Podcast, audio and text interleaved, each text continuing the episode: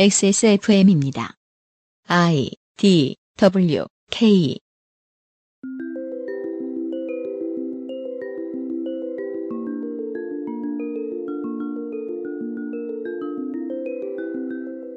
알았던 듯 몰랐던 르포 기묘한 이야기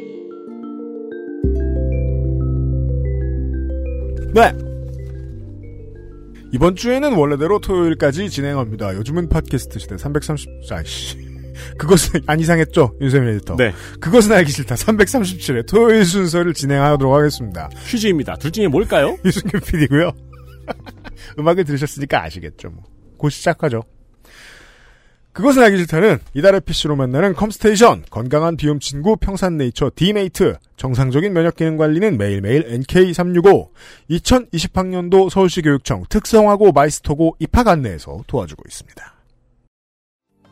이제는 버디플라워가 예민한 꽃을 스마트폰과 화분을 사용하여 더욱 확실하고 특성화고 학생들을 위한 제1회 피칭 페스티벌 우수상 조도와 수분을 모바일로 조절하는 IoT 화분 대진 디자인 고등학교 재학생들의 작품입니다. 지금의 삶을 배웁니다. 2020학년도 서울시 특성화고 마이스터고 진학을 선택하세요. 특성화고 원서 접수는 11월 25일부터 자세한 사항은 서울시교육청 특성화고 홈페이지를 참고하세요. 건강을 위해 검색 또 검색 그런데 정상적인 면역 기능은 챙기고 계세요? 건강의 기본은 정상적인 면역 기능 내 옆에 탑 매일매일 NK365 우리 아이 성장기부터 NK365 키즈 Well, we live in the right in the city, Gangnam, and we saw there are a lot of American food trucks. What other things that you think the Seoul is good at ecotourism? 특성화고 학생들을 위한 제1회 피칭 페스티벌 우수상. 텀블러를 들고 따릉이를 이용해 고궁과 시장, 먹자골목을 막힘없이 도는 서울 에코투어 코스. 서울 관광고등학교 재학생의 작품입니다. 지금의 삶을 배웁니다. 2020학년도 서울시 특성화고 마이스터고 진학을 선택하세요. 지금 포털 사이트에서 하이잡을 검색하세요. 아, 사상 가장 독특한 광고가 왔습니다. 이거 저희가 광고해도 되나요? 우리가 처음으로 입시 광고를 해본다, 청취자 여러분. 네. 그 남들은 다 대학교 입시 광고하죠? 우리 고등학교 입시 광고한다. 네. 한 학교냐? 수십 학교 광고를 하고 있어요. 뭔지 모르는 걸 읽어보겠습니다. 일신여상 임지연 김설환 학생의 보이스피싱 방지 교육용 키트. 대진 디자인고 구자유 박범 김주영 학생의 IoT 화초 관리 키트. 서울관광고 강은지 학생의 탄소 배출과 대형 프랜차이즈 소비를 최소화한 서울 에코투어 코스.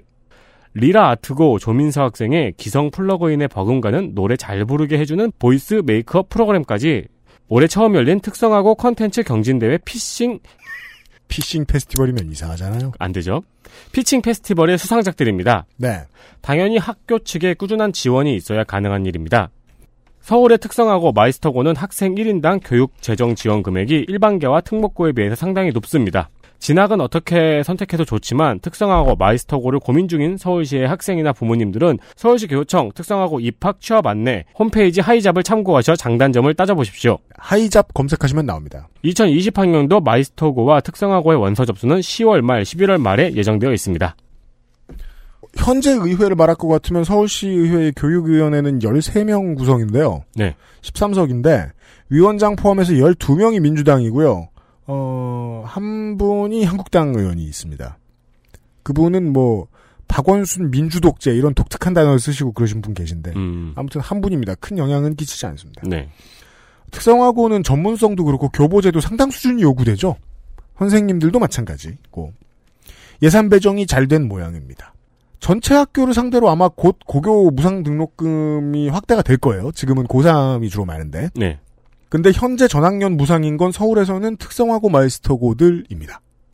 게다가 그 외의 비용도 그 학생 1인당 교육에 들어가는 비용이 더 높게 책정된 것으로 보입니다. 음. 제가 지금 교육청에서 받은 자료에 의하면 그렇습니다. 원래부터 그 고등학교 입학 진학을 결정을 다 하신 부모님들이나 학생들이 모르겠는데요. 왠진 모르겠는데 고등학교 입학이나 진학은 더 늦게들 결정하는 것 같아요. 저도 그랬던 것 같아요. 저도 막 그 땡땡 공고 갈까 아니면 뭐, 뭐 어디 갈까 막 그런 생각 되게 많이 하다가 나중에 그냥 가만히 있다가 이 사단이 났거든요. 저는 고등학교 들어가서 그 생각을 했어요. 아, 내가 그걸 결정했어야 됐구나. 현명한 중학생들이 흔치 않아요. 네. 네. 중학생 혐오 발언이군요. 저는 현명하지 않았다쯤으로 해두겠습니다. 진학과 입학 결정을 다 하신 분들이면 모르겠는데 고민이 많은 분들이 계시면 알아보시라는 의미의 광고가 저희한테 들어온 것 같아요. 음. 아무 검색창에나 하이잡을 검색해 보시면 홈페이지가 나옵니다. 서울시 교육청의 특성화고 마이스터고의 입학 진학 및 취업 관련 자료들을 모아놓은 사이트입니다. 그 학교에 따라서는요 타 지역 학생에게 무료 기숙사를 제공하는 학교들도 존재합니다. 필요하죠. 네, 땡땡 공고가 있었어요. 거기가 지금 그 서울에서 가장 핫한 로봇 고등학교가 경쟁률도 좀 꽤 높아지고 로봇들만 다니는 데는 아니죠. 로봇을 만드는 그렇죠. 로봇이 다니게 할 수도 있을 거예요. 학생들이 만든 어떤 로봇이. 아, 그렇죠. 그게 네, 청, 이제 청강을 할 수도 있을지 모르죠. 네, 거기 학 어떤 학생이 목표겠죠. 그러니까 서울 아닌 지자체의 학생들도 우수한 자원들이 되게 많이 와서 타 지자체에서 합격해서 들어온 학생들은 무상 기숙사가 제공된다고 하더라고요. 오, 아 그렇게도 되는군요. 네, 신기하더라고요. 그, 그 기숙사 옆벽은 안드로이드 보이가 그려져 있대요. 다른 지자체 학생과 학부모 여러분들께도 해당이 되는 광고입니다. 네. 고민해 본 적 없으시면 고민해 보십시오. 놀랍네요. 보이스 방지 교육용 키트. 보이스 아이- 피싱 방지. 아, 뭐야, 뭐야. 보이스 피싱 방지 교육용 키트. IoT 화초 관리 키트. 실제로 그 제작 영상이 공개돼 있는데 보면 더 신기합니다. 아, 그래요? 와, 씨, 무슨 나 고등학생 때 낫 놓고 기역자도 몰랐는데 이런 생각이 절로 듭니다. 아니, 이것도 너무 신기한 거예요. 에코투어 코스를 학생이 기획할 수는 있죠. 네. 근데 그 목표가 탄소 배출과 대형 프랜차이즈 소비를 최소화한 코스래잖아요. 그 따릉이를 타고요. 고궁이랑 남대문을 돌면서 어떤 식당을 가면 좋은지. 따릉이로 안 되면 지하철을 이동하고 지하철을 이용하고 지하철 앞에서 따릉이를 타고 뭐 어쩌고저쩌고 이런 게 막 그 정리가 돼 있어요. 어, 네. 이 학생이 뻔질나게 돌아다녔다는 거잖아요. 이거 하려고. 실제로 돌아다니는 게 영상으로 나와요. 그러니까요. 와. 광고였고요.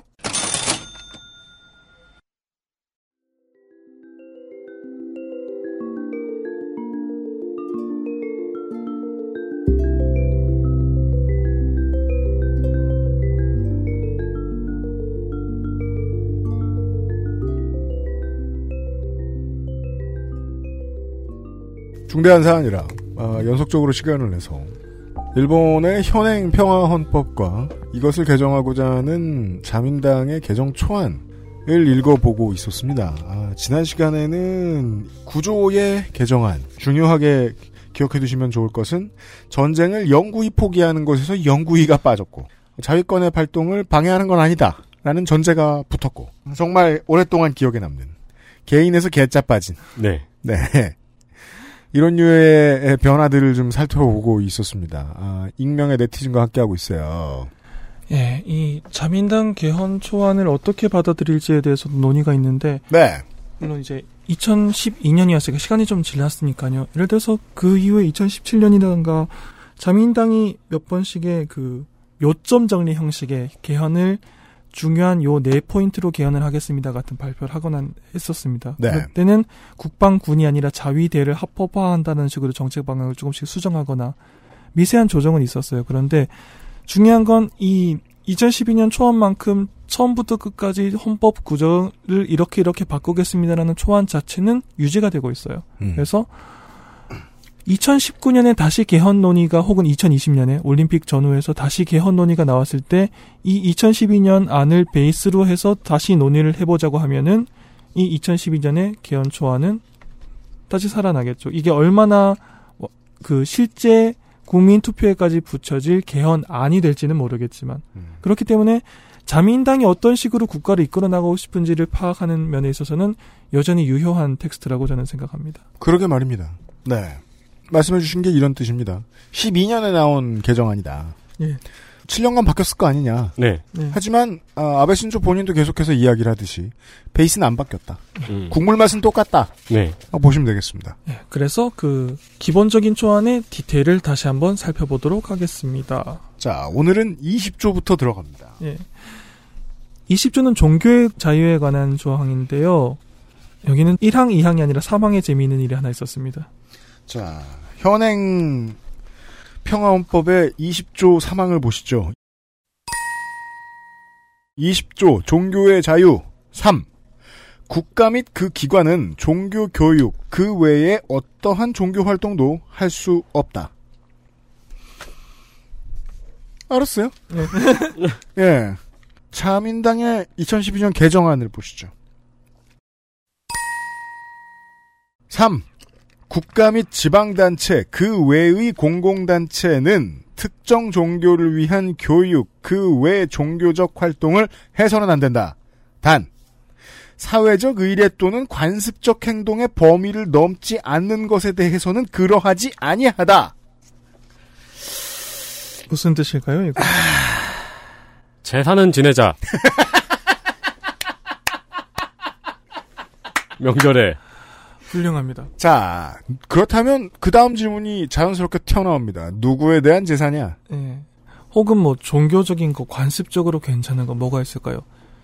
식사를 하기 전에 기도를 하는 크리스천이 있을 경우에 존중한다. 좋은 일이죠. 네.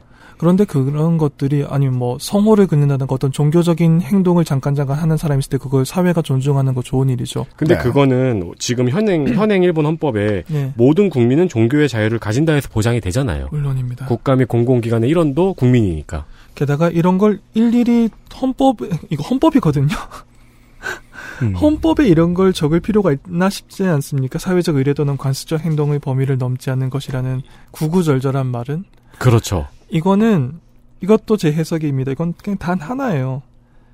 자민당 소속인 일본 총리가 야스쿠니 신사가도 욕하지 마라라는 법이에요.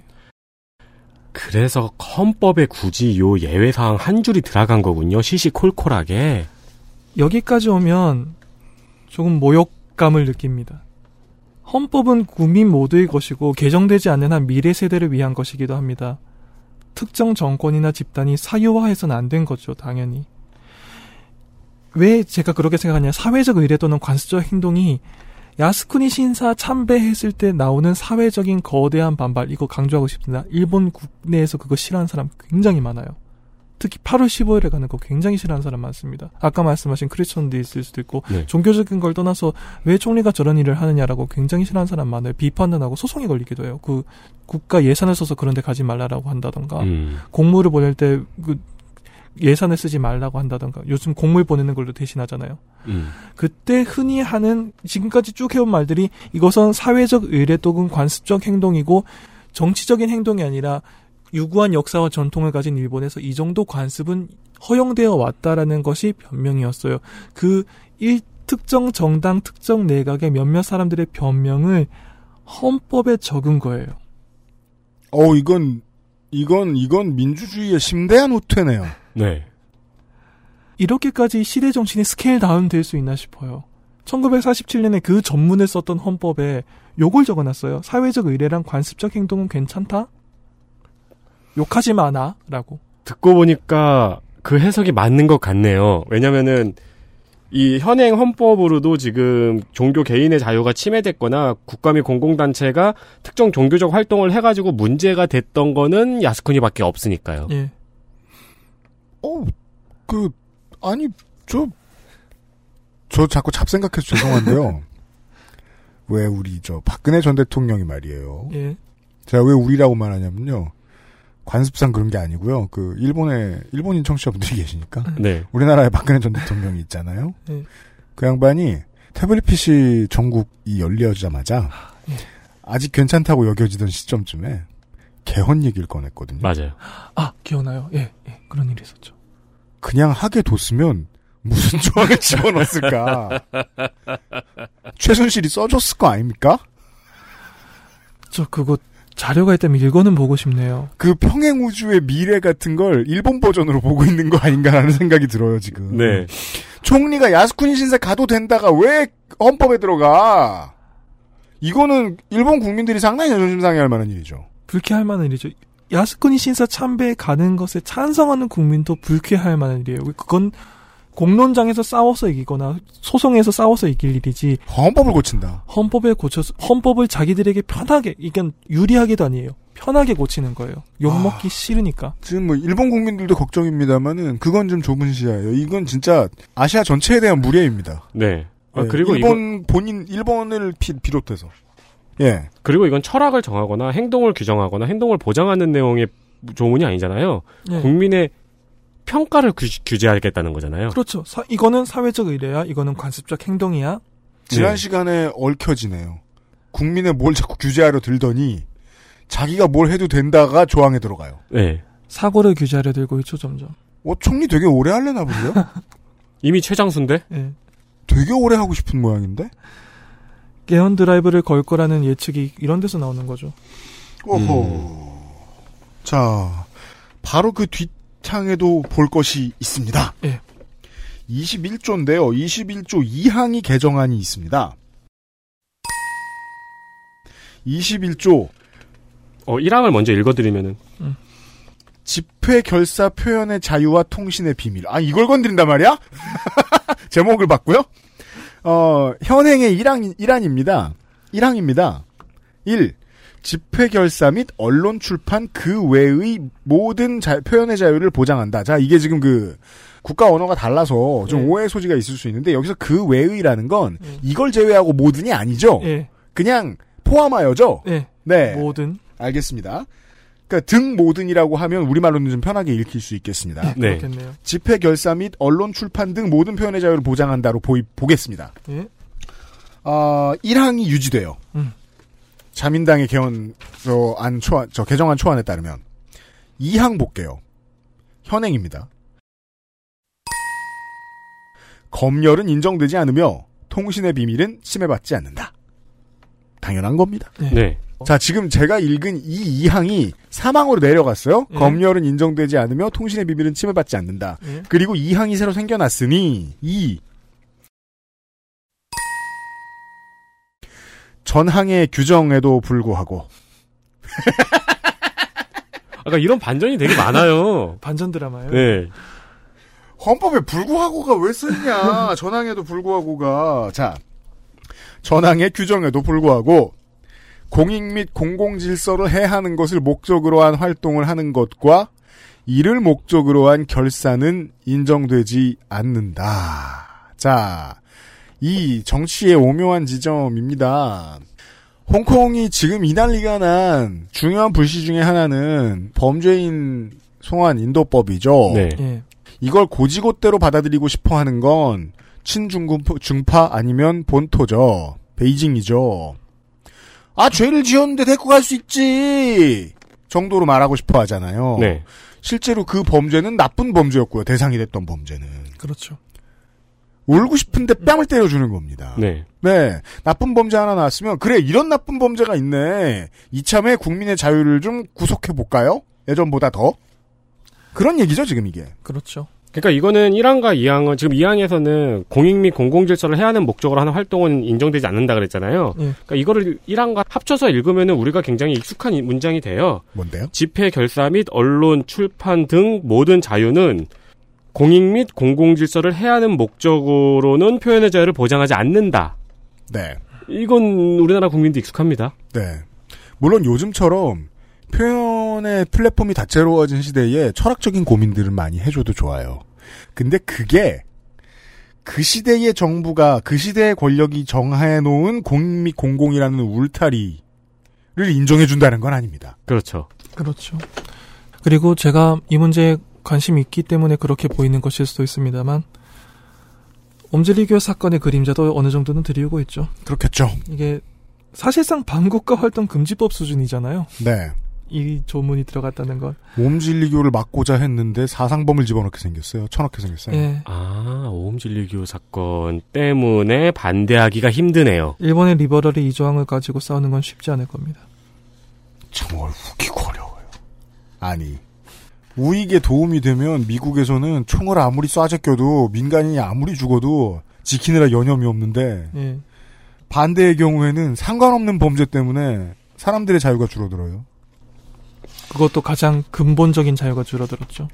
그러네요. 다음은 예. 24조 되시겠습니다. 24조의 1항과 2항 현행 헌법을 다시 한번 확인해 드리죠. 현행 평화헌법의 24조입니다.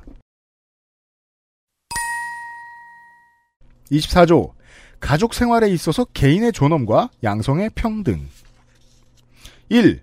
혼인은 양성의 합의에 기초하여 성립되며 이건 9세대의 폐습이 있었죠. 예. 이게 들어가야 할. 부부가 동등한 권리를 가짐을 기본으로 하고 상호 협력에 의해서 유지되어야 한다. 2.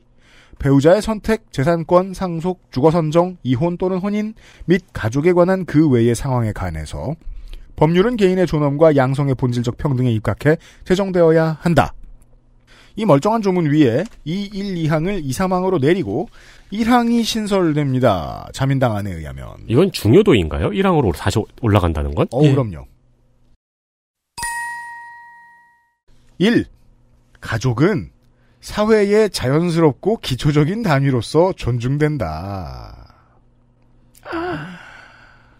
아, 제가 수를 읽었다라고 말하는 게 제가 너무 오만하게 느껴져요. 제가 수를 읽은 것 같습니다. 개인을 내리고 가족을 올렸죠. 네. 다음. 가족은 서로 돕지 않으면 안 된다. Wow! Wow! 어, 왜? 예, 이건 제 번역인데 혹은 서로 도와야 한다로 번역해도 됩니다. Wow! 아니, 자, 뜻없음, 뜻없음으로 하면은 사실 노는 게 제일 좋다로 대체돼도 상관없고요. 네. 뜻이 있다라고 하면 무시무시한 게 불효자는 울어요. 아까는 개인 아까 14조에서는요. 13조, 예. 13조에서는 개인의 개 자를 빼고 사람을 만들었잖아요. 예. 개인의 독립성을 침해한다고 볼 수도 있는 단어로 바꿨잖아요. 네. 지금은 아예 개인을 밑에 항으로 내려버리고 가족의 중요성을 강조해버렸네요. 네. 한국의 법, 가족의 중 아니 어느 나라 헌법을 가도 가족의 중요성을 왜 강조합니까? 게다가 가족이 서로 도와야 한다라고 적혀 있죠. 그러니까 가족이 서로 도와야 한다는 걸 누가 왜 강요를 하냐고요. 2019년에 2012년에 1인 가족은 왜 무시하며 안 도우면 어떻게 돼요?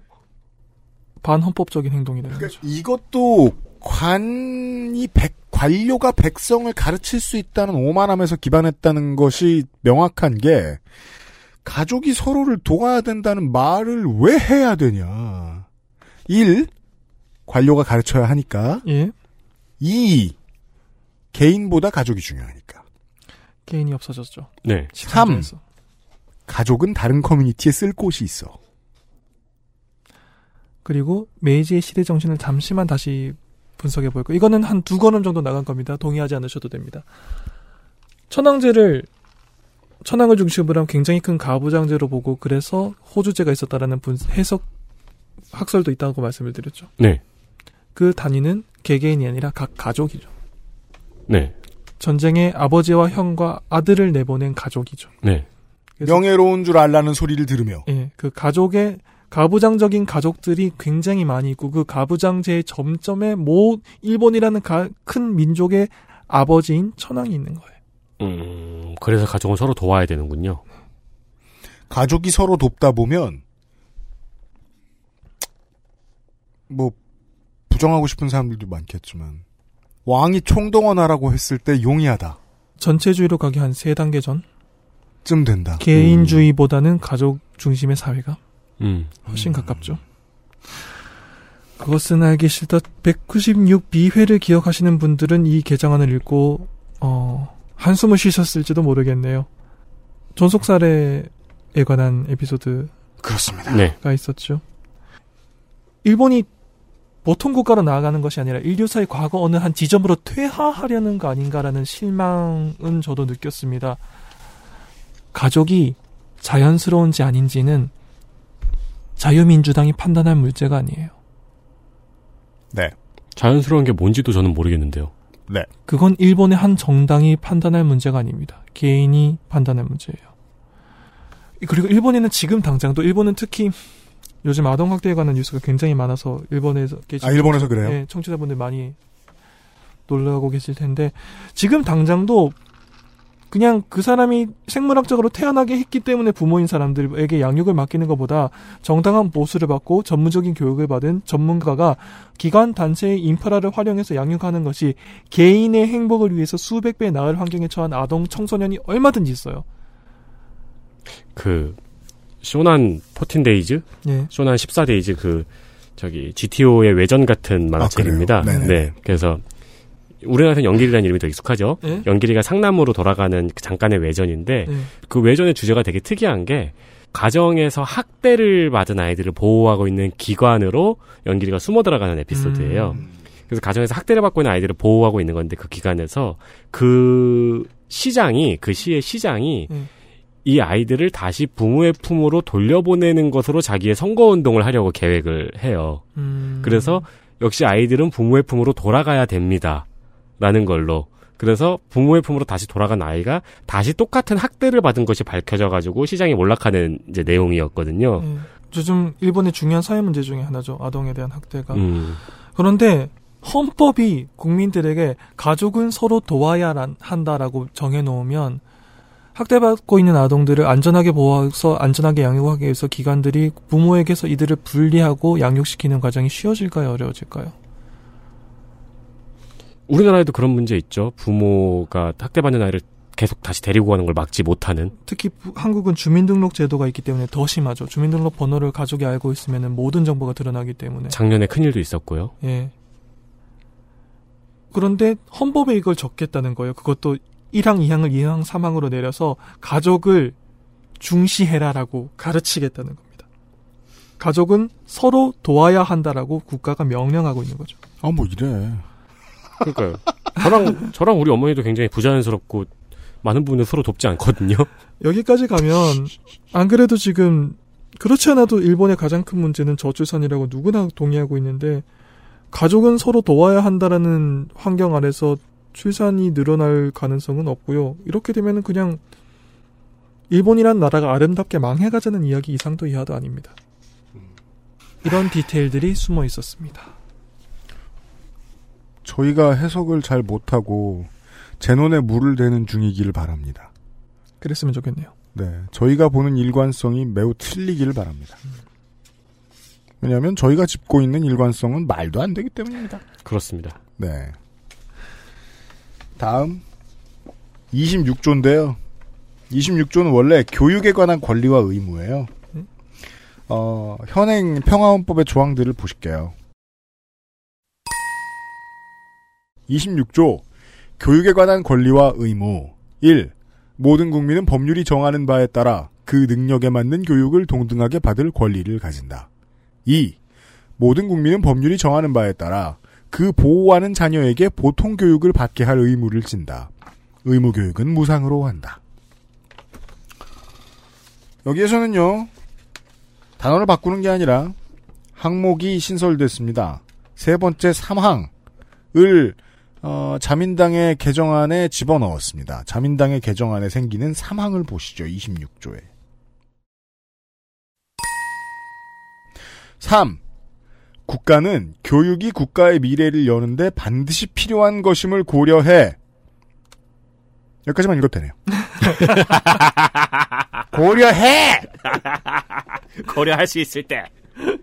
애들은 국가의 미래를 위해 총동원 될 거거든. 가족이 서로를 도와가면서 내가 야스쿠니 신사에 가는 동안 욕을 안 먹으면서 가는 동안. 뒤에는 그렇게 써 있거든요. 교육 환경 정비를 위해 노력해야 한다. 교육 환경 정비를 위해 국가는 노력해야죠. 근데 그 이유가 뭐? 교육이 개인이 뭐라고 생각하든 교육받는 국가의 미래를 여는데 반드시 필요한 거거든. 국가의 미래는 뭔지 모르겠지만. 교육이 국가의 미래를 여는 것에 결과적으로 도움이 되면 기쁜 일이죠. 좋은 일인데. 좋은 일입니다. 아주 행복한 일이죠. 기본적으로 교육은 강조하고 싶습니다. 이 단어를 이렇게 강조하고 싶은 날이 오는군요. 개인이 행복하기 위해서 필요한 겁니다. 네. 개인이 행복하기 위해서 필요한 것이 교육이고 이에 따라서 학습할 권리, 즉 학습권이 보장되어야 하는 겁니다. 교육이 국가의 미래를 여는데 반드시 필요하니까 너희들이 총동원되어야 한다고 적혀 있진 않아요. 하지만 이렇게 생각해 봅시다. 교육이 국가의 미래를 위해서도 필요한 것이라면 개인의 이익을 위해서 좋지만 국가의 이익을 위해서도 필요한 것이라면 따로 적지 않아도 돼요. 헌법에. 네. 그걸 굳이 헌법에 적었다면 자민당은 2012년에 적어도 교육은 국가를 위한 것이라고 말을 하고 싶었습니까? 라는 질문을 누가 기자가 해도 되죠. 그게 그럼요. 그런 오해를 받아도 별 할 말이 없어야 하죠. 이건 교과서하고 연관이 되는군요. 그렇죠. 이 시점에 와 그러네요. 네. 이 시점에 외신을 접하는 멀리 떨어져 있는 사람들이 흔히 할 수 있는 흔히 저지를 수 있는 오류를 좀 생각해 보고 싶습니다. 아니 이따위로 해놨는데 왜 일본의 시민들은 들고 일어나지 못하지? 지금 자민 당사가 불바다가 돼야 되는 거 아니야? 아베 호수아비가 막 칼에 찔리고 막 불타야 되는 거 아니야? 그 나라 언론이 보여주겠습니까 이걸? 보여주겠습니까? 지적하는 사람은 있죠. 있죠. 주목을 못 받을 뿐. 네. 구조가 아니라 다른 조항들이 문제다라는 잡지 기사나 언론 보도 같은 거는 나왔죠. 그러니까 네. 저희가 지금 3시간 동안 하고 있는 것의 다이제스트 버전 같은 것들은 나오긴 했죠. 네. 이 언론이 제사의 권력입니다. 이래서 크게 들고 일어났었어야 된다고 생각합니다. 이거보다는 훨씬 더 시끄러웠어야 한다고 생각합니다. 음. 적어도 한국보단 시끄러웠어야죠. 쉬어가는 시간 한국 헌법 제31조 1. 모든 국민은 능력에 따라 균등하게 교육을 받을 권리를 가진다. 2. 모든 국민은 그 보호하는 자녀에게 적어도 초등교육과 법률이 정하는 교육을 받게 할 의무를 진다. 3. 의무교육은 무상으로 한다. 4. 교육의 자주성, 전문성, 정치적 중립성 및 대학의 자율성은 법률이 정하는 바에 의하여 보장된다. 5. 국가는 평생교육을 진흥하여야 한다. 6. 학교교육 및 평생교육을 포함한 교육제도와 그 운영, 교육지정 및 교원의 지위에 관한 기본적인 사항은 법률로 정한다. 국가에게 없어요. 네. 할 일만 있죠, 할 일만. 네. 심지어 한국도 일본도 보호하는 자녀에게 보통 교육 혹은 보호하는 자녀가 교육을 받게 할 권리죠. 네. 어른 세대들의 의무죠. 그렇죠. 심지어. 국가의 미래를 위하여는 없어요. 어, 그러네요. 이거는 교육을 받는 학생에게도 의무를 지었네요. 아 이씨. 원래는 그렇게 하면 안 되는 거죠. 네. 현행 일본어 보면 그렇게 써 있지 않아요. 막, 뭐, 19세기로 시계를 돌려보자고요. 어떤 교육을 일본에서 일본 돈으로 잘 받은 대학생이 반전 평화 운동을 벌여. 이 조항에 따르면 헌법에 위배돼요. 국가의 미래를 너 때문에 못 열게 생겼다, 임마. 네. 교육을 받았잖아. 그렇죠. 왜 그래? 그리고 반전 평화 운동을 벌이는 사람은 보통 부모님하고 사이가 안 좋거든요. 음. 그러면 그 가족은 자연스럽지 않아요. 그렇죠. 그럼 가족이 서로 도와야 돼. 네. 어떻게 부모님이 패야 돼. 동생이 돕고. 이 개정안에 따르면 그래요. 네. 예. 그냥 단순히 디스토피아죠. 어떤 디스토피아적 미래가 보이죠. 여러모로 이 헌법은 어떠한 개인에 대해서 공공 및 공공 질서에 반한다라고 지적하고 있어요. 예. 그리고 그 공공 질서가 누군지를 누가 정하는지가 안 적혀 있어요. 네. 자, 다음은요. 구장입니다. 그 저희가 지금 저, 저 헌법 전문을 다 보고 있거든요. 예. 구장도 가지고 있어요. 구장은, 구장은요, 개정이거든요. 헌법 개정에 대한 헌법이에요.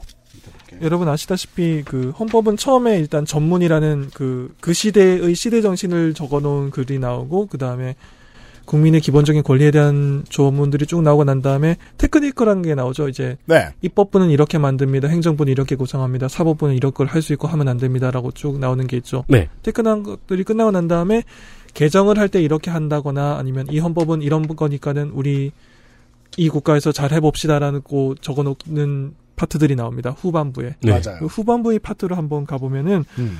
현행 구장은 개정에 관한 건데 그 앞에 뭔가를 하나 좀 집어넣고 싶어하죠. 음. 그러네요. 예. 구장을 신설하네요. 예. 새 구장을 신설하네요. 예. 새롭게 들어가는 구장입니다. 제목은요. 긴급 사태.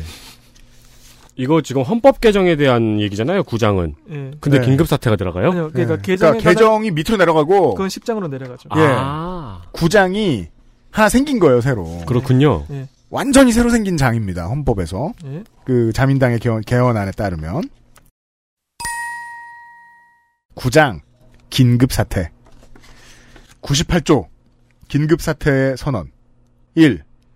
내각 총리 대신은 일본에 대한 외부의 무력 공격, 내란 등에 의한 사회 질서의 혼란, 지진 등에 의한 대규모 자연재해 및 그 밖의 법률로 정한 긴급 사태에 있어서 특히 필요하다고 인정되는 때에는 법률이 정하는 바에 따라 내각 회의를 거쳐 긴급 사태의 선언을 발표할 수 있다. 2. 긴급 사태의 선언은 법률이 정하는 바에 따라 사전 또는 사후에 국회 승인을 얻어야 한다. 그게 뭔지 모르겠지만 사후에도 얻을 수 있습니다. 사전에 행동할 수 있어요. 네. 국회를 무시하고. 3. 내각 총리 대신은 전항의 경우에 불승인의 의결이 있는데 국회가 긴급사태 선언을 해제해야 한다는 취지의 의결을 한 때 또는 사태의 추이에 따라 해당 선언을 계속할 필요가 없다고 인정되는 때에는 법률이 정하는 바에 따라 내각회의를 거쳐 해당 선언을 신속하게 해제해야 한다. 100일을 초과하여 긴급사태의 선언을 계속하려고 하는 때에는 100일을 초과할 때마다 사전에 국회 승인을 얻어야 한다. 자, 몇 가지가 보이는데요.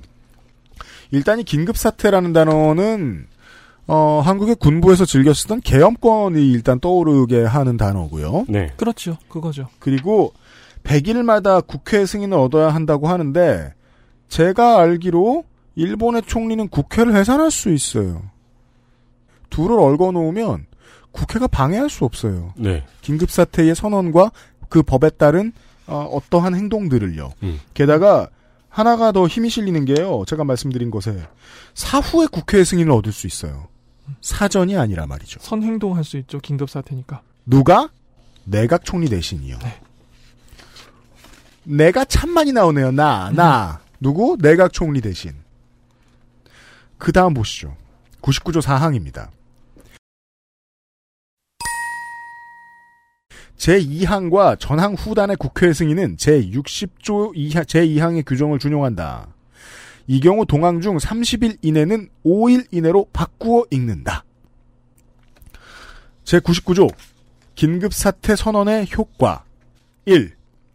긴급사태 선언이 발하여진 때에는 법률이 정하는 바에 따라 내각은 법률과 동일한 효력을 갖는 정령을 제정할 수 있는 것 이외에 내각 총리 대신은 재정상 필요한 지출과 그 밖의 처분을 실시하거나 지방자치단체장에게 필요한 지시를 할 수 있다.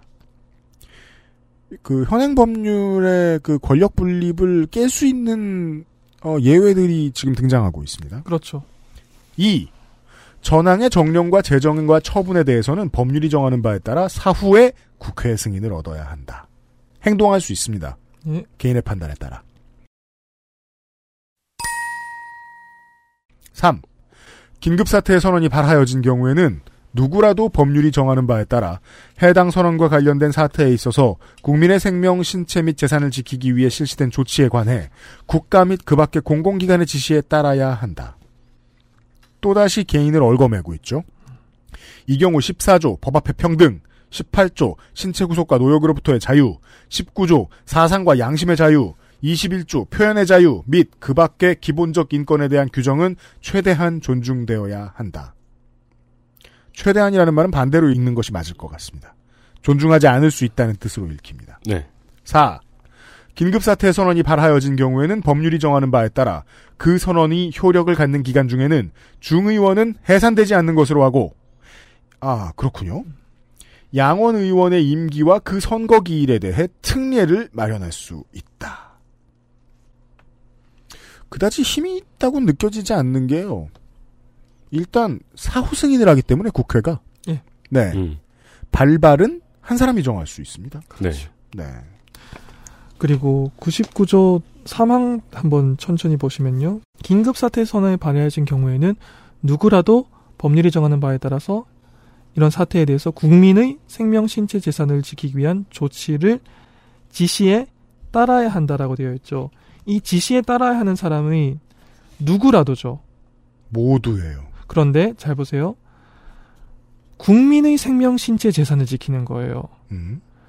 지시를 따를 의무를 가진 것은 일본 국내에 그때 체류하고 있는 외국인도 포함돼요. 누구라도 그런데 생명, 신체, 재산을 지키는 객체는 국민이에요. 누구라도 따라야 하는 건 모두 지켜지는 건 일본 국민. 이걸 이렇게 써도 되는 거란 말입니다. 긴급사태 선언이 발하여진 경우에는 일본 국민은 법률이 정하는 바에 따라서 해당 선언과 관련된 사태에 어쩌고저쩌고 해서 국민의 신체 재산을 지키기 위해서 조치와 지시에 따라야 한다라고 적어도 돼요. 네. 국민이라고 안 적고 긴급사태 선언이 발하여진 경우에는 누구라도 지시에 따라야 한다. 라고 애써 다른 표현으로 적었어요. 다른 표현을 적어놨어요. 네. 국민이 포함되는지 안, 포함, 안 포함되는지를 구분해서 적어놨어요. 지킬 수 있는 건 국민이라고 구분해놨는데. 예, 지키는 딱- 대상은 객체는 국민인데 음. 지시를 따르는 대상은 일본에 그때 있는 모두예요. 한국에 앉아 있는 동네 아저씨처럼 해석해 보겠습니다. 내가 계엄령을 내릴 수 있어. 네. 구실이 필요하니까 우리나라 국민의 안녕과 행복을 지키기 위해서라고 말하겠지. 그렇겠죠. 지켜야 하는 대상은 지금 우리의 영공 영해에 있는 모두 전부 다야. 네. 와. 와. 법이 이래도 돼요? 이거를 디테일하게 누구라더와 국민의 생명 신체 재산이라고 구분해 놓은 것은 이 법에 대해서 이렇게까지 논의를 했음에도 이런 초안이 나왔다는 건 굉장히 놀라운 일이죠. 계산이 안 된 실수라고 보기에는 너무 아까 앞에 있는 것들하고 일관성이 있잖아요. 반대로 적어 놓던가요? 일본 국민은 일본 영토 내에 있는 모든 사람의 이익을 위해서 일본 정부의 지시를 따라서 평화 유지를 위해서 활동을 해야 된다라고 하면은 그게 평화 유지를 위할 것 같네요. 네. 평화 유지를 위할 것 같죠. 지진이 났어요. 일본 내각이 지시를 해가지고 외국인을 포함한 동물들도 포함한 우리 모두의 생명을 위해서 이렇게 합시다. 근데 우리는 일본 정부니까 일본 국민 여러분 지시에 따르세요라고 하면은 앞뒤가 맞아요. 네. 반대예요. 지시를 따르는 건 누구라도인데 국민의 생명 재산 신체예요. 이게 47년에 국제사회에서 명예로운 지위를 획득하려고 그 숭고한 이상을 전문에 적어 놨던 헌법을 2012년에 바꾸려는 사람들이 이런 식으로 디자인을 해놨다는 건 놀라운 다운그레이드죠. 음. 그렇죠. 다운그레이드죠. 아니라고 볼 방법이 없다고 생각하지 않을 수 없습니다. 네. 뭐야 이게? 수고스럽게 썼네요. 예. 이렇게까지 고민해서 네. 골랐다니 싶었습니다. 아니 내용이 이러면 동일본 대지진은 핑계죠. 2012년임에도 불구하고 그렇게 말할 수밖에 없게 되죠. XSFM입니다.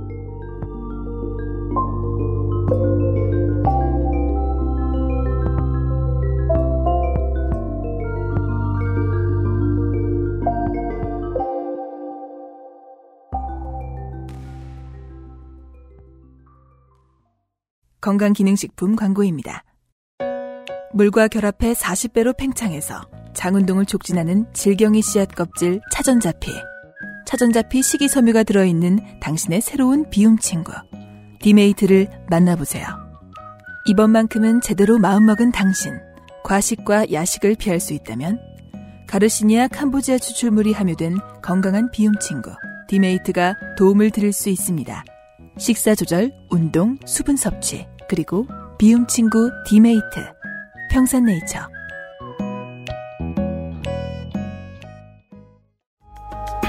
고객도 업체도 늘 오를 수는 없습니다. 그래도 저희는 함께 고민하겠습니다. 당신의 스트레스를 나누려 노력하겠다는 거죠. 02-2120-2337 주식회사 컴스테이션 아이스케어와 함께 나 혼자 산다. 1인 가구 첫 번째 선택. 아이스케어 프리미엄 폴더 매트. 전학년 교육비 면제. 1인당 교육 투자비는 최대. 지금의 삶을 배웁니다. 2020학년도 서울시 특성화고 마이스터고 진학을 선택하세요. 특성화고 원서 접수는 11월 25일부터 지금 포털 사이트에서 하이잡을 검색하세요.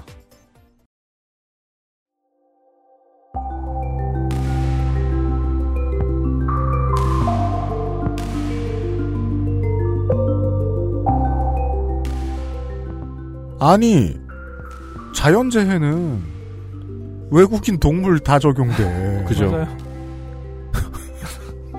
근데 지킬 건 국민이야. 따라야 될 건 모두야. 어유 이거 이거 이건 이건 이건 이건 이건 이건 어디 한국에서도 얼마든지 그런 말 할 수 있는데요. 이건 정복 전쟁 이후를 염두에 둔 거 아니냐 라고 물어볼 수 있어요. 질문할 수 있다고 생각합니다. 기자가 한 번은 물어봐줬으면 좋겠어요, 일본의 기자들이. 네. 네. 아까부터 계속 그렇잖아요. 강정기 때를 떠올르니까 되게 소름 끼치는 문장이네요. 너 지금 국민을 왜 동원하려 그러냐? 공공질서에 위배대면이라는 말을 왜 이렇게 많이 넣어놨냐? 국민 총동원하겠다는 거냐? 어디에 동원하겠다는 거냐? 국민이 국가의 미래에 도움이 되기 위해서 교육을 받아야 되는 거냐. 이런 간단한 질문도 해줄 수 있잖아요. 예, 가족이 서로 도와야 된다고 왜 너희가 정하느냐? 너 마지막으로 네 가족 언제 도왔냐. 음. 바쁘잖아. 게다가 반론이 얼마든지 가능해요. 이건 초안입니다. 현행 헌법으로도 2011년 동일본 대지진은 지금 뭐 많은 한계가 있습니다만 극복되고 있어요. 적어도 이 헌법 초안대로의 긴급 사태 선언을 못했기 때문에 복구가 늦어지고 있는 건 절대로 아니에요. 동일본 대지진도 핑계에 불과했던 거죠. 음. 시간이 지나고 보니까 더더욱 그러네요.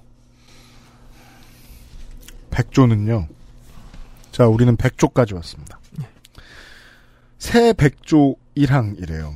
이 백조도 신설되는 모양이죠? 예, 그 내려갔으니까요. 저 전문 숫자들이. 그렇죠. 네. 참, 자민당이 넣고자 하는 조항만 보시겠습니다. 이 헌법의 개정은 중의원 또는 참의원의 발의에 따라 양원 각각의 총의원의 과반수 찬성으로 국회가 의결하고 국민에게 제안해 그 승인을 얻어야 한다. 아, 딱 걸렸어요. 과반! 지금 3분의 2죠. 아, 못됐다, 진짜. 그, 그, 그니까 이게 이제, 이게 민주당 과, 저 3인당과 민주당의 태도인데요. 아, 이거 완전 못됐다, 진짜. 어, 그러니까요. 대박 얍삽하다. 아니 그리고 이걸 어떻게 몰라 읽는 사람들이 악의가 느껴지죠. 예. 아니, 어느 화투판에 가도 룰은 안 바꾼다, 이놈들아. 이 과반 말고 숨겨져 있는 의미가 있을까요? 사람들이 과반에 화낼 때 딴 거가 숨겨져 있는 게 있을까요? 다른 것도 조금 더 있어요. 자. 과반수 찬성으로 국회가 의결하고 국민에게 제안해 그 승인을 얻어야 한다. 그 승인에는 법률이 정한 바에 따라 시행되는 국민투표에서 유효투표의 과반수의 찬성을 필요로 한다. 현행은 이게 96조인데요. 그래서 새 100조인 겁니다. 96조 1항을 보면은 현행 96조 보시죠. 이것이 개정 대상입니다. 100조에, 새 100조에. 96조. 개정 절차. 헌법 1.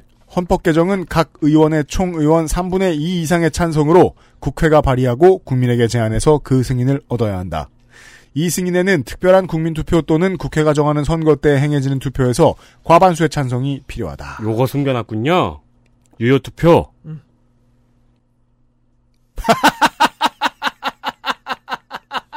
사람들이 과반에 화낼 때 유효 투표 과반수란 말이 없네요. 현행 헌법에는. 네. 추가시킨 거예요, 그거. 그 유권자의 절반이 다 동원돼야라고 항의할 수 있어요. 지금은. 원래는 그게 없어졌네요. 싸울 수도 있었는데 네.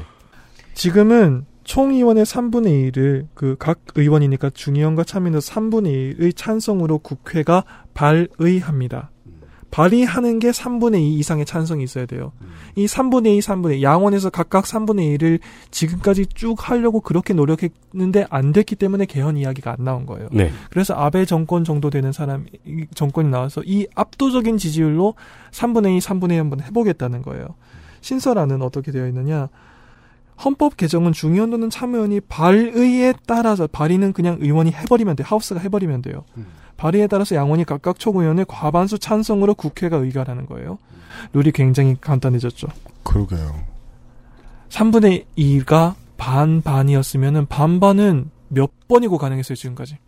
제가 최근에 벼락치기로 일본 정당사정 공부했잖아요. 네. 본의 아니게. 연정 안 해도 과반 됐던 때 많습니다. 많습니다. 연정을 그렇게 많이 하는데 일본은.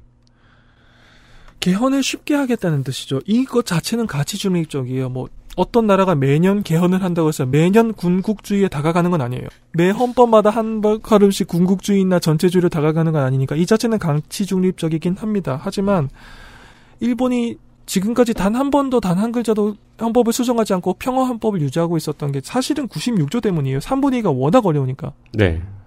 이걸로 지금까지 버텨왔는데 이제 한 번 딱 한 번 그 선을 넘었으니까 이 다음부터는 허들을 낮추겠다라고 하는 건 말씀하신 대로죠. 룰을 바꾸겠다는 거죠. 이렇게 생각하면 좋을 것 같아요. 허들 넘기가 어렵잖아요. 네. 근데 양원의 3분의 1을 한 번이라도 아베 신조가 넘어. 네. 연정을 통해서라도 어찌저찌 해서 넘어. 그러면 한 번 개정해놨으면 됐을 거 아니야. 그렇죠. 지가 그렇게 개정하고 싶었는데 그러면 나중에 집권 정권이 바뀌어 막 다시 막 민주당한테 돌아가. 그랬을 때 또 3분의 2가 넘어가기 힘들 거 아니야. 여전히 힘든 게 좋아. 한번 개정하고 싶은 사람한테는. 그렇죠. 제가 하고 싶은 얘기가 이거예요. 개정을 한 번 하고 싶은 게 아니라는 겁니다. 그런 거죠.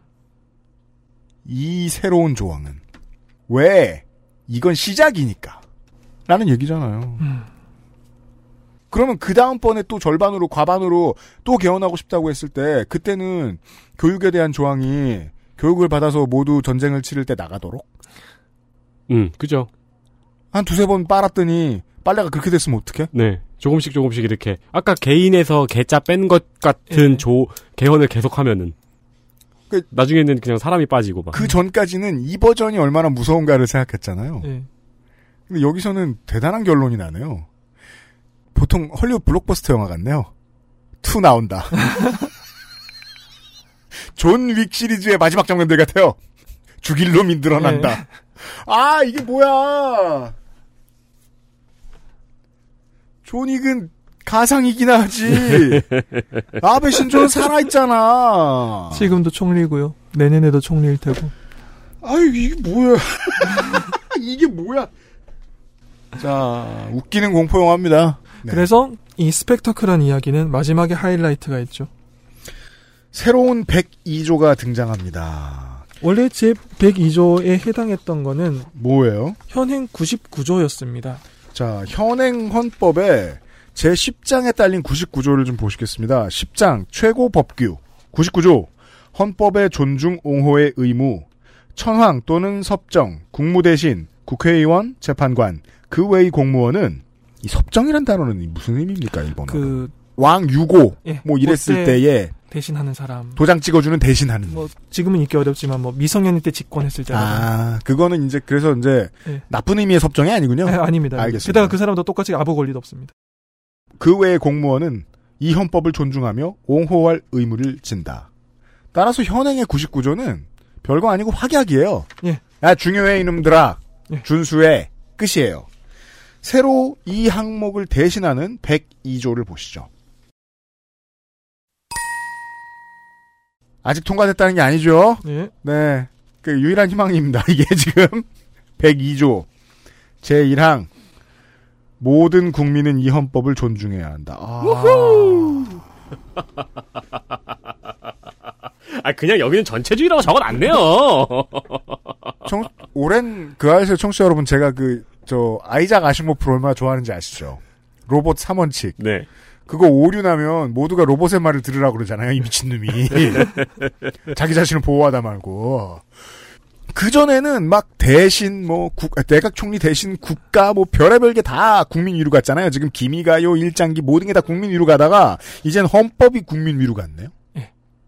그전에는 대신 국회의원, 재판관, 공무원, 왕이나 왕대리 네. 이런 사람들만 따라야 됐다가 이제는 모든 국민이 따르래. 이게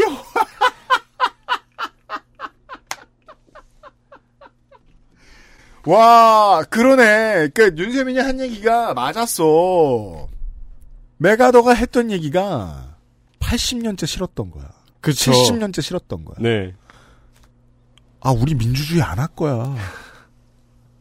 우리는 한 사람의 의지로 전쟁까지는 아직 못 말하겠지만 예. 그 근처 비슷한 건 했으면 좋겠어. 이성을 동원해서 아 이건 이런 사정도 있고 저런 사정도 있고 이건 뭐 이런 개정의 의지도 있고 뭐 그런 게 아무것도 없잖아. 이거 어떻게 하면 좋아요? 놀랍죠. 2항 한번 보실까요? 102조 제2항 국회의원, 국무대신 재판관 등 공무원은 이 헌법을 옹호할 의무를 진다. 뭐가 이렇게 줄었어요? 뭐 줄었죠. 뭐가 줄었을까요? 왕과 섭정이 빠졌습니다. 안 빼도 되는데 뺐어요. 아, 의도적으로 뺀 거예요. 보십시다. 자, 이거 빠지면 왕은 헌법 위로 올라가요. 그, 아, 그렇구나. 옹호 안 해도 되네요? 과장이 아니라 정말 깜짝 놀랄만한 초안이었어요. 일부러 뺐어요? 일부러 뺀 거예요, 이건. 아, 뭐 개인의 개자는 뭐 자연스럽게 뺐나? 일부러 뺐지? 아니, 그거 이제 오류나가지고 네모로 된 걸 수도. 아, 구인? 네. 개인이었다가? 괜찮습니다. 이거 PDF로 뽑은 거예요. 원래 이거를 99조는 일본은 현행헌법에서는 헌법 존중 옹호 의무라고 해요. 존중 옹호를 함께 써요. 네, 헌법 존중 옹호 의무는 천황 섭정 국무 대신 국회의원 재판관이에요. 음. 천황 섭정이 맨 먼저 와요. 국민은 없어요. 그렇죠.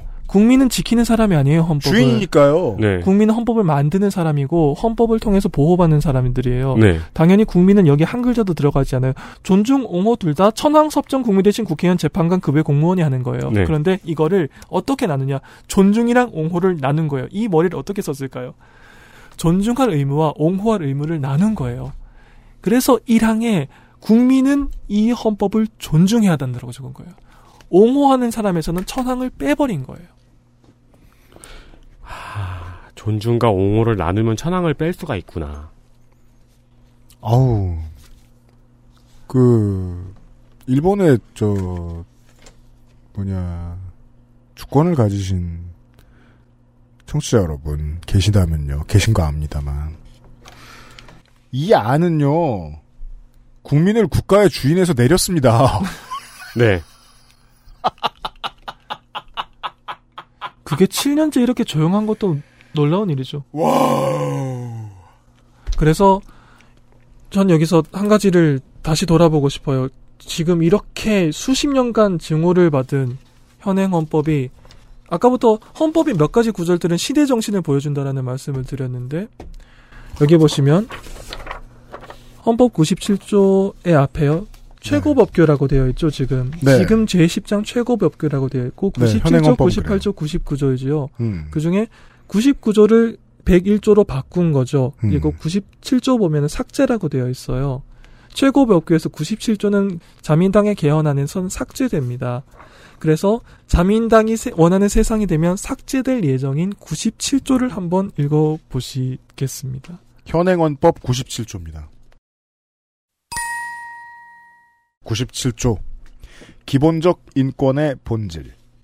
이 헌법이 일본 국민에게 보장하는 기본적 인권은 인류의 수년에 걸친 자유 획득을 위한 노력의 성과이며 과거의 무수한 시련에 의한 인내로 현재와 미래의 국민에 대해 침해할 수 없는 영구한 권리로서 신탁된 것이다. 이걸 지웠어요. 이걸 지울 수 있는 깡은 어디서 나와요? 정치인이? 여기 한자로 삭제라고 적혀 있죠. 자, 이 신탁이 의미하는 건요. 현재와 미래의 국민들이 영구한 권리를 법조문을 통해 신탁했다는 겁니다. 믿고 맡겼다라는 뜻이죠. 그러니까 그 밑에 밑에 99조가 쓰이는 거죠. 네. 천황섭정 국무대신 국회의원 재판관 공무원은 존중하며 옹호하는 겁니다. 왜? 국민이 신탁했으니까. 아, 이거 그리고 이거 지운 거 되게 소름 돋는 게 뭐냐면은요. 이 97조는 10장 최고법규에 들어가 있잖아요. 예. 최고법규에서 먼저 기본적 인권의 본질을 이야기하고 그 다음에 이 헌법은 국가의 최고 법규이며가 들어가는 거예요. 맞아요. 기본적 인, 인권을 보장하기 위한 최고법규인 거죠. 네, 그러니까 인권을 보장한 다음에 헌법의 최고 헌법이 최고 법규임을 설명하고 있는 거예요. 근데 여기- 일절이 빠지니까 헌법이 국가의 최고 법규인 것만 남아. 그렇죠. 네. 게다가 바뀐 조항에 따르면 국민이 따라야 돼. 게다가 왕은 옹호 안 해도 돼. 네. 그게 말이에요. 그 이제는 제가 그 일본 국민들에 대해서 일본의 시민들에 대해서 되게 안타까움을 느끼는 게 아니 한국에 살아도 내 코가 석자예요. 안 좋은 일이 얼마나 많아. 네.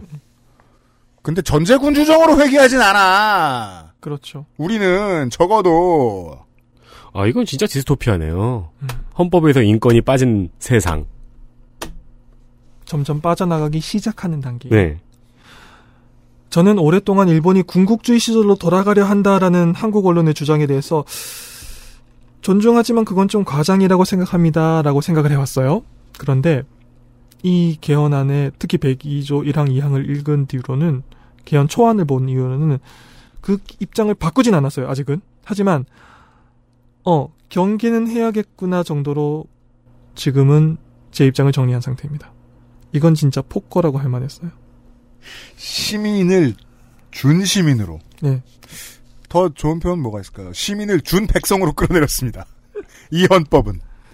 몇 번을 강조해도 부족함이 없으니까 다시 한번 강조하겠습니다. 헌법은 국민이 지키는 게 아닙니다. 국가가 국민에게 헌법을 존중하라고 시키는 것은 말도 안 되는 이야기예요. 제가 처음에 이야기로 다시 돌아가 보자면요.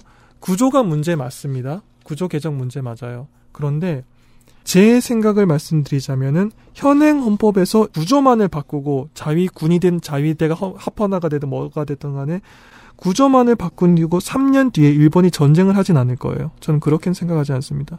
하지만 구조를 그대로 두더라도 이 방송에서 지적한 나머지 조항들이 모두 이대로 개정된다고 만약에 만약에 이대로 개정되고 자민당 개헌 초안이 원하는 나라로 일본이 바뀐다면 30년 뒤는 장담하기 어렵다고 조심스럽게 말하고 싶어요.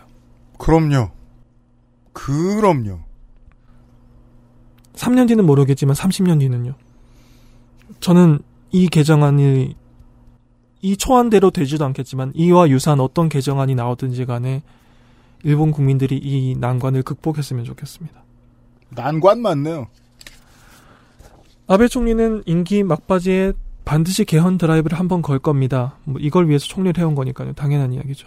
아까부터 계속 이야기 나왔는데요. 한국에도 그게 있지 않습니까? 뭐라고 하죠? 식민지 근대화론? 네. 네, 그거랑 비슷한 거죠. 그 많이들 하시죠. 일본 국내 유사한 자조론이 강요받은 헌법 논의입니다. 강요받은 음. 헌법. 열흘 만에 아마 영어로 썼겠고 그 다음에 번역했을 음.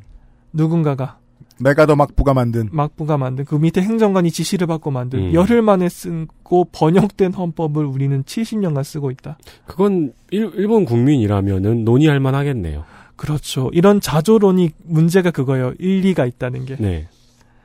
강요받은 헌법이라는 논의가 있기 때문에 그 헌법 아래에서 평화주의를 바탕으로 급격한 경제 성장과 부흥을 이뤘음에도 이건 우리 헌법이 아닐지도 모른다. 우리가 이룩한 번영이 아닐지도 모른다는 자조는 오랫동안 있었어요. 그게 개헌의 정당성을 강조하는 요소이기도 했고요.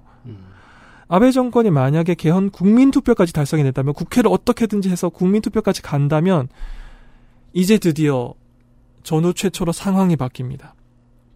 이제 드디어 국민들이 일본 국민들이 스스로 답할 시기가 온 거예요. 국민투표까지 달성된다면 국민투표까지 가서 개헌안을 국민들이 부결시킨다면 1년에서 10년 사이의 영향으로 볼 것 같으면 브렉시트 투표에 비해 별것 없거든요. 예.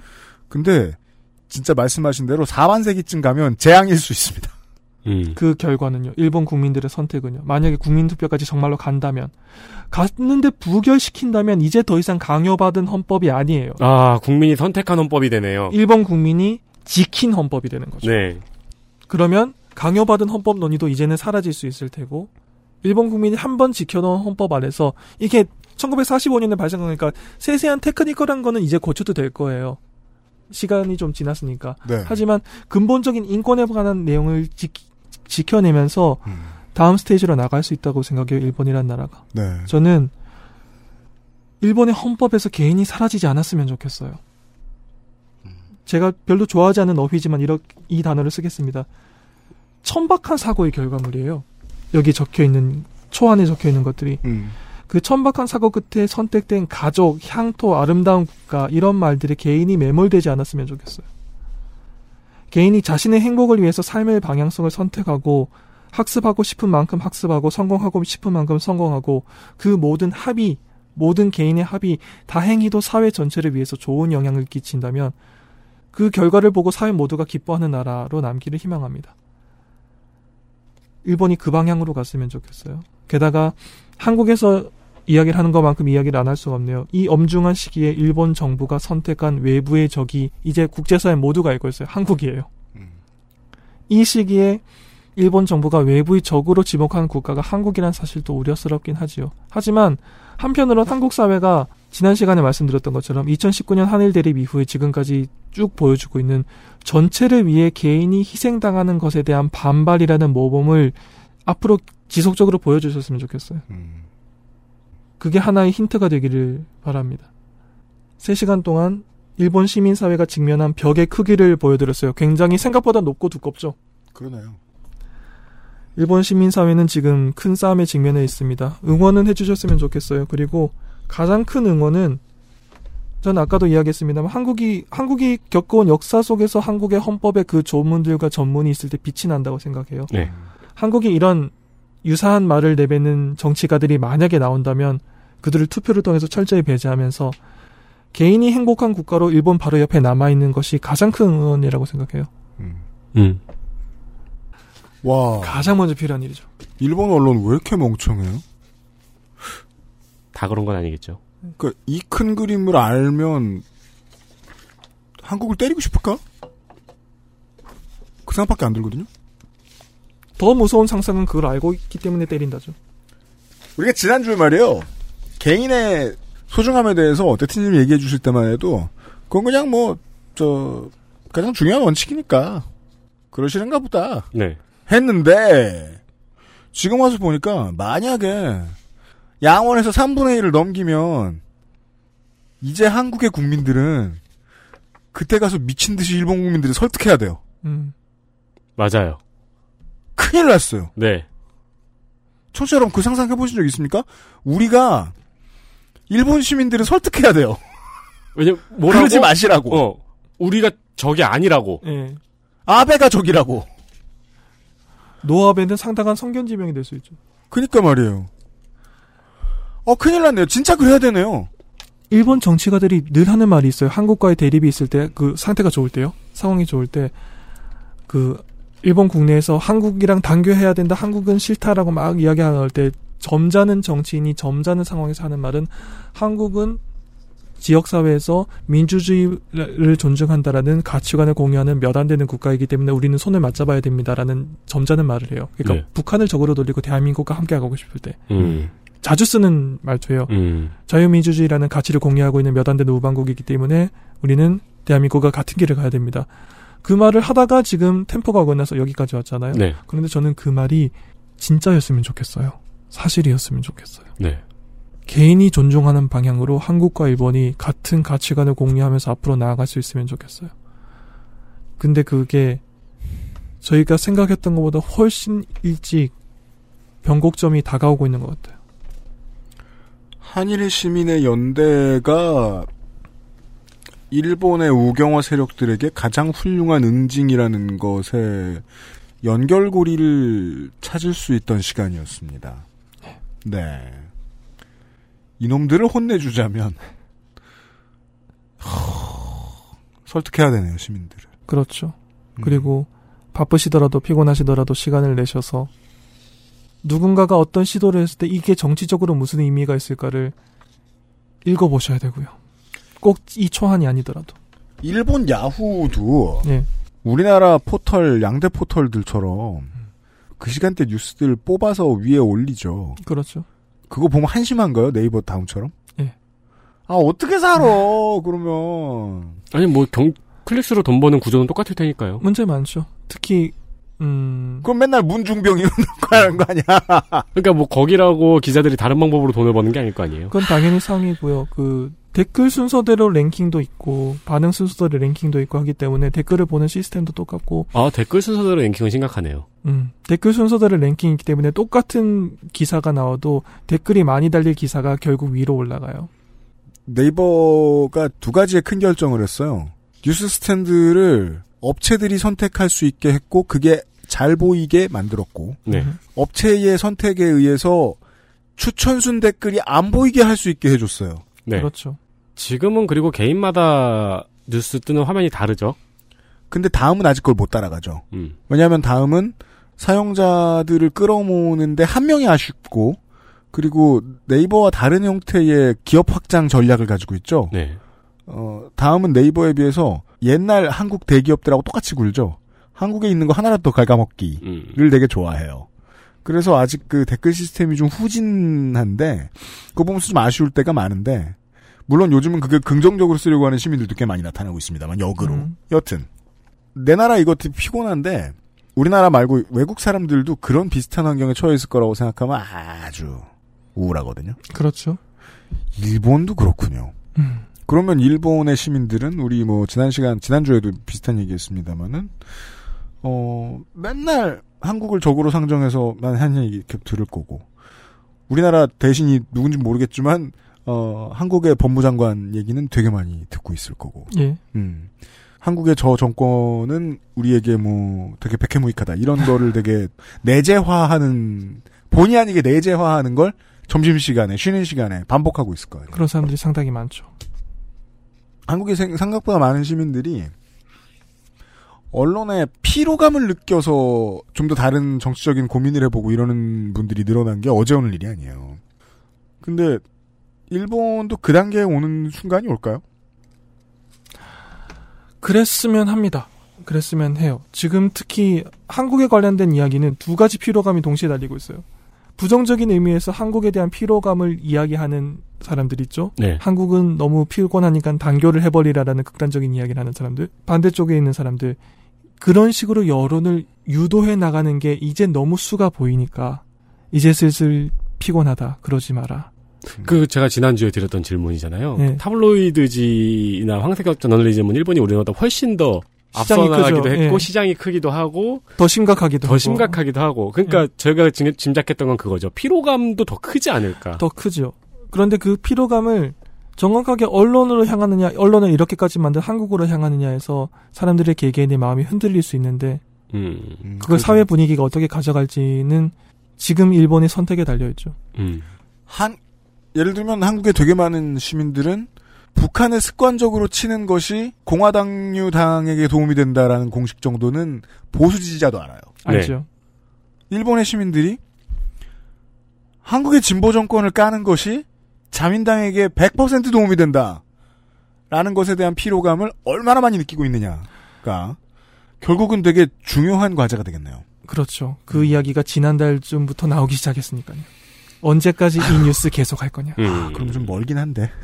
한 달밖에 안 됐으면. 와, 그 아까 제가 브렉시트 얘기했잖아요. 예.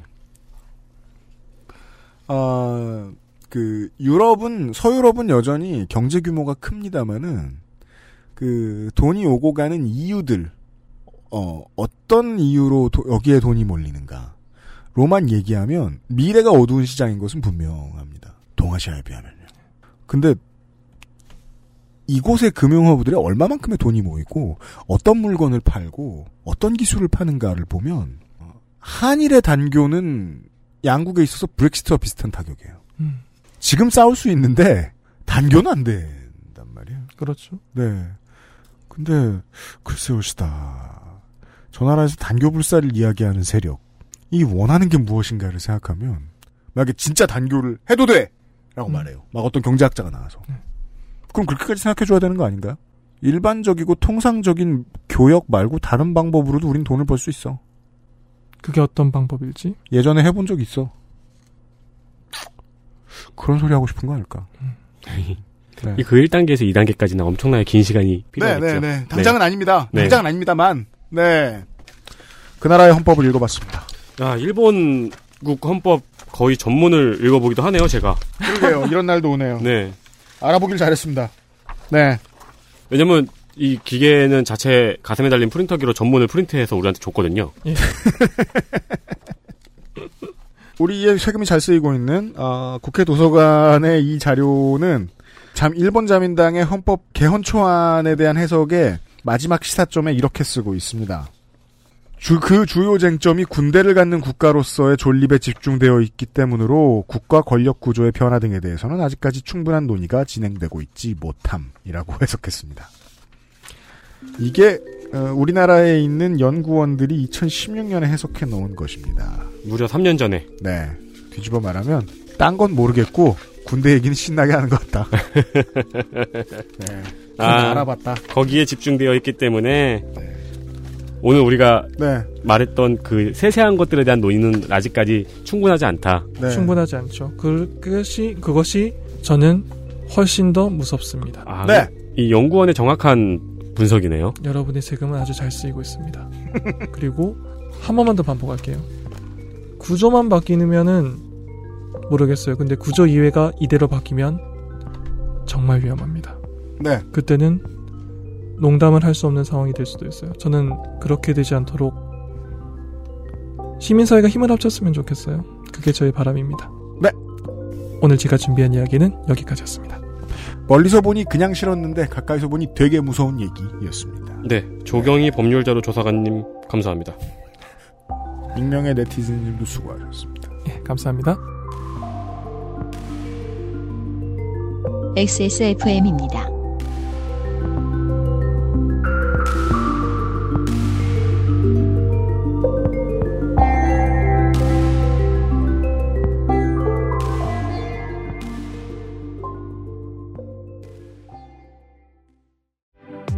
취업 연계 장려금에 내일 채용 공제를 겹쳐 내가 낸 돈의 3배로 목돈 마련. 특성화고와 마이스터고 학생들은 삶을 먼저 준비합니다. 지금의 삶을 배웁니다. 2020학년도 서울시 특성화고 마이스터고 진학을 선택하세요. 특성화고 원서 접수는 11월 25일부터. 자세한 사항은 서울시 교육청 특성화고 홈페이지를 참고하세요. 엄청 다양한 PC 부품, AS 업체도 엄청 많고 AS 업체에 가셔도 무슨 질문을 해야 할지 모르겠다면 처음부터 컴스테이션 견적을 이용해 보십시오. 수만 건에 이르는 고객 응대 노하우로 당신의 필요와 생산업체의 서비스를 정확히 연결해 드립니다. 주식회사 컴스테이션 건강기능식품 광고입니다. 다이어트는 선택일 뿐입니다. 하지만 시도한다면 실패하긴 싫은 당신. 건강한 비움 친구 디메이트를 고려하세요. 식사 조절, 운동, 수분 섭취, 그리고 비움 친구 디메이트. 평산네이처.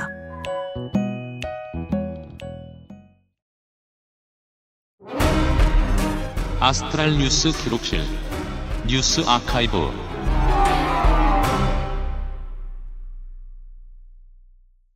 아, 익명의 네티즌이 수고를 해주셨고, 음, 이 양반을 지금 다음 주에 만날지 다다음 주에 만날지 아니면 국정감사 끝나고 만날지 모르겠습니다만, 음. 어, 또 만날 일이 있습니다. 네. 재미있게 들으셨길 바래요. 왜냐면은 저랑 윤세민은 이거 녹음할 때 정말 재밌었거든요.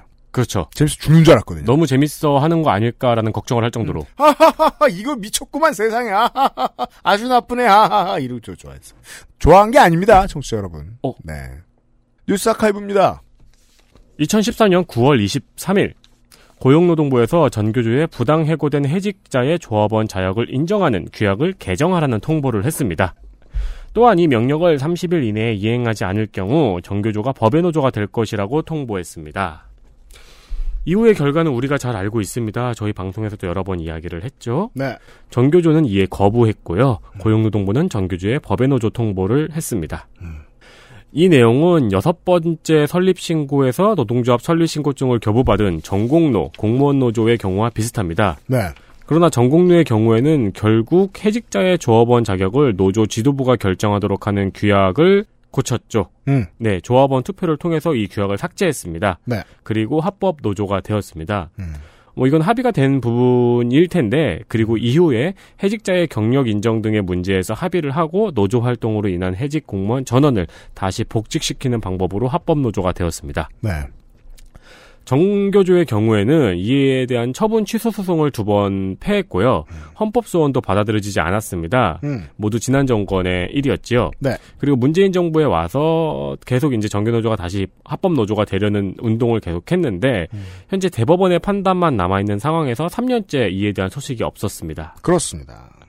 그런데 이번 주 24일에 이낙연 국무총리가 ILO 협약 비준안을 의결을 했죠. 이 비준안은 국회 의결을 거치고 이와 충돌하는 우리나라의 법안을 개정하여서 효력이 완성이 됩니다. 그렇습니다. 여기에는 퇴직 공무원의 조합 자격과 퇴직 교원의 조합원 자격을 노조 규약으로 정하는 개정안이 포함이 되어 있습니다. 네. 어, 이걸 설명하기 좋은 게 이제 우리가 지난 목요일 날 어, 뉴스 roundup 시간에 이 얘기를 좀 했잖아요. 네. 실로 오랜 시간을 돌아왔습니다. 정확히 지난 저희들이 지금 방송 드리는 6년 전의 얘기잖아요. 그렇습니다. 그리고 정확히 6년이 지나서 전교조는 이제 이런 말을 할 수 있게 됐습니다. ILO 핵심 협약이 어, 국무회의의 의결을 거쳤으니 이제 법의 노조를 즉각 취소해라. 라고 촉구할 때 목소리에 힘이 실렸습니다. 이 목소리에 힘을 싣기 위해서 6년을 돌아왔다라는 얘기를 하고 싶은 거예요. 퇴직 공무원의 조합 자격, 퇴직 교원의 조합원, 자, 조합원 자격. 이게 노조 규약이 우선시해서 받고 싶으면 받을 수 있게 해달라. 이제는 뭐 공무원이고 교원이고 뭐 다 할 수 있다. 이렇게 말할 수 있게 됐단 말이에요. ILO 협약 하나로 이걸 안 들어주었을 때 노동자가 낼 수 있는 목소리의 볼륨이 달라진단 말이에요. 네. 두 가지 질문하고 싶습니다. 이게 기업들이 몰랐겠습니까? 몰랐는데 왜 지금까지 못- 지금까지 막았어요? 음. 그리고 지금의 정부가 이걸 몰랐겠습니까?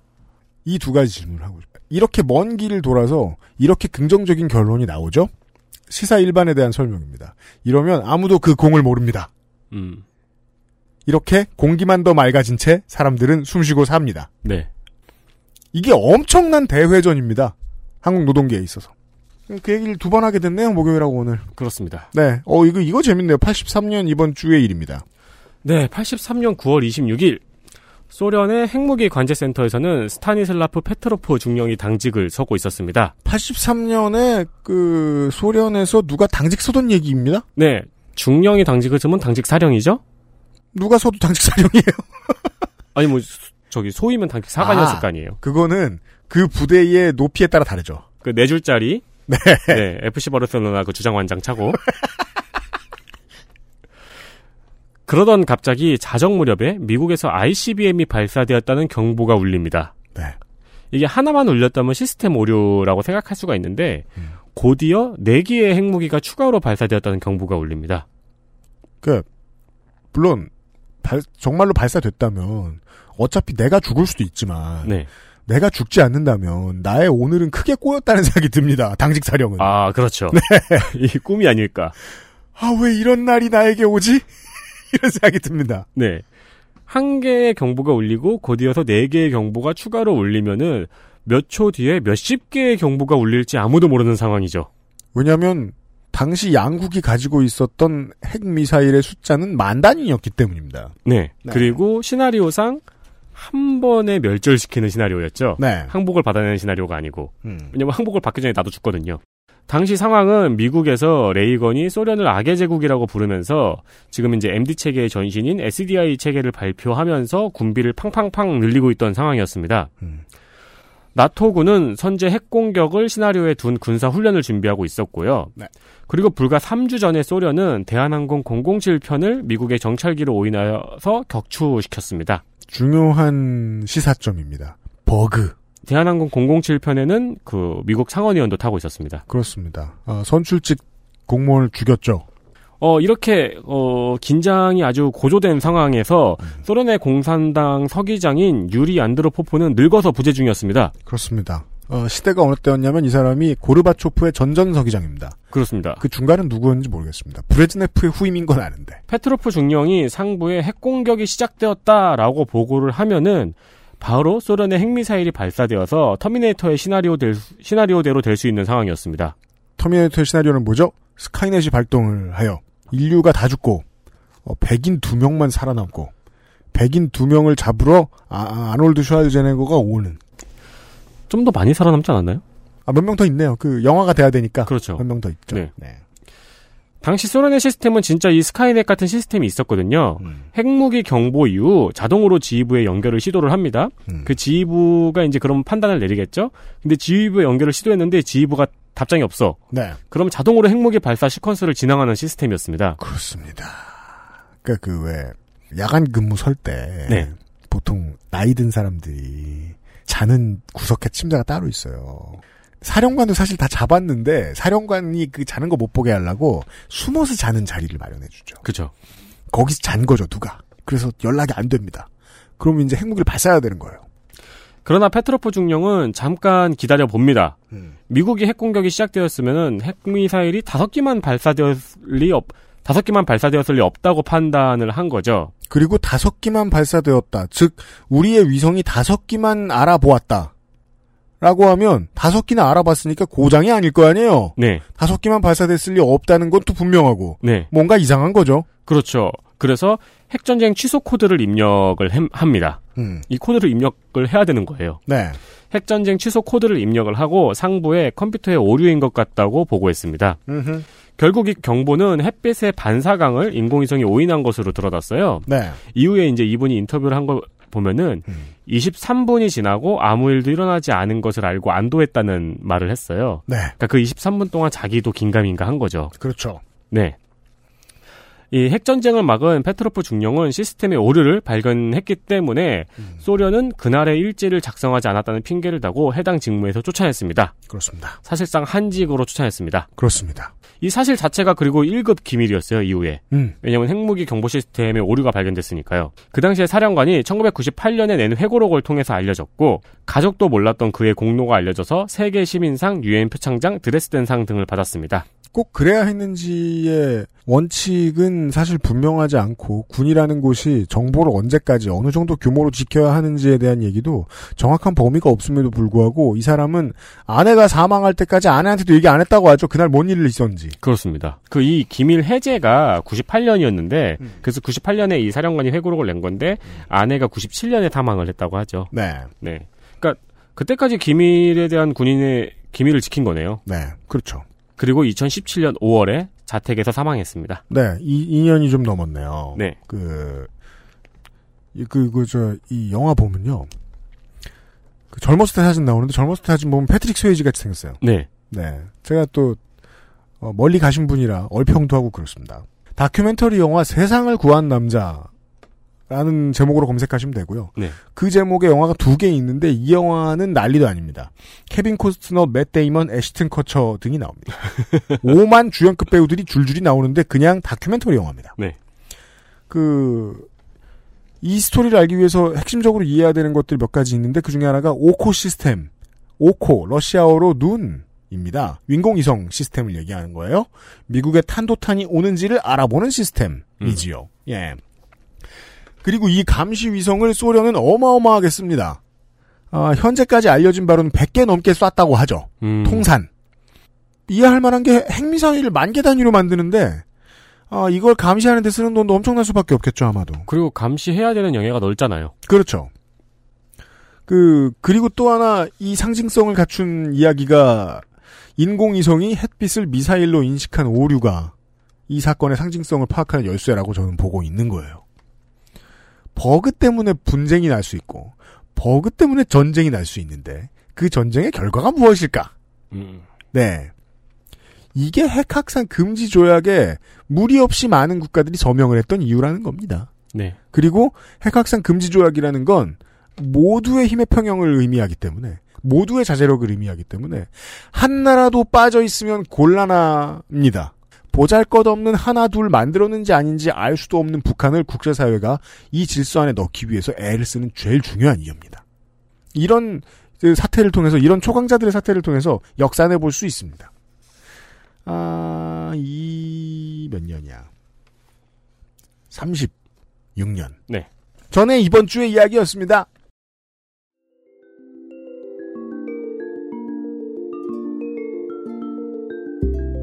이번 주에도 어, 화끈한 방송이 나와서 어, 매우 만족스러웠습니다. 네. 그리고요, 그 저도 찾아봤는데 못 찾았거든요. 한국말의 그 자민당 개헌안 초안의 완전한 번역본. 이걸 좀 더 찾아볼까 합니다. 근데 네. 만약에 못 찾았다. 그러면은 청취자 여러분들 뭐 일본 한국 뭐 국적이 뭐든 상관없으니까 번역 좀 해주세요. 그러게요. 일본 콘텐츠 우리나라 번역은 가장 빠르게 진행되는 번역인데. 그러게 말이에요. 근데 또 이 분야는 안 그러네. 웃기지도 않아. 어려워서 그, 그런 극우 분야 번역자 없습니까? 예. 번역 좀 부탁드립니다. 그리고 한국어뿐만이 아닙니다. 동아시아의 언어란 언어로 다 번역됐으면 좋겠습니다. 그렇죠. 네. 네. 왜? 온 동아시아에 40년대, 30년대, 20년대를 경험해보신 어르신들이 봤으면 좋겠습니다. 네. 네. 특히 그 좋은 동맹은 아니지만 이 ILO 그거 아까 그 규약 다 같이 안한 네, 아시아 105 국가 있죠? 협약. 네. 네, 네, 105 협약. 그뭐 네. 좋은 동맹은 아니지만 그 국가들 한중일, 미얀마, 베트남. 네, 예, 네. 언어로는 번역되는 게 좋죠. 그렇습니다. 반드시 많은 언어로 많은 아시아인들이 이런 개헌을 추진하고 있다, 자민당이 이런 개헌을 추진하고 있다는 걸 알았으면 좋겠습니다. 그런 의미에서 이번 주 방송을 만들었습니다. 지난주하고 이번 주에 그 의미가 너무 무거운 방송들을 하다 보니까 다음 주에 의미 없는 방송을 준비해서 여러분들 다시 만나뵙도록 하겠습니다. 저의 결의. 네. 아 근데 되게 네. 두- 들어보니까 음. 되게 어떤 부분은 대놓고 어떤 부분은 섬세하게 의도를 숨겼잖아요. 그렇죠. 네. 개인과 인. 그렇죠. 요거를 요렇게 섬세하게 찾아내는 건 역시 사람이 할 일이 아니에요. 그렇습니다. 네. 어, 다음에도 섬세하게 찾아낼 일이 있을 때 익명의 네티즌과 함께 할 겁니다. 아무튼 다음 주 이 시간도 기대해 주십시오. XSFM의 어, 그것은 알기 싫다. 이번 주 순서 여기까지였습니다. 윤세민 에디터하고 유승균 PD였습니다. 안녕히 계십시오. 안녕히 계십시오. XSFM입니다. I D W K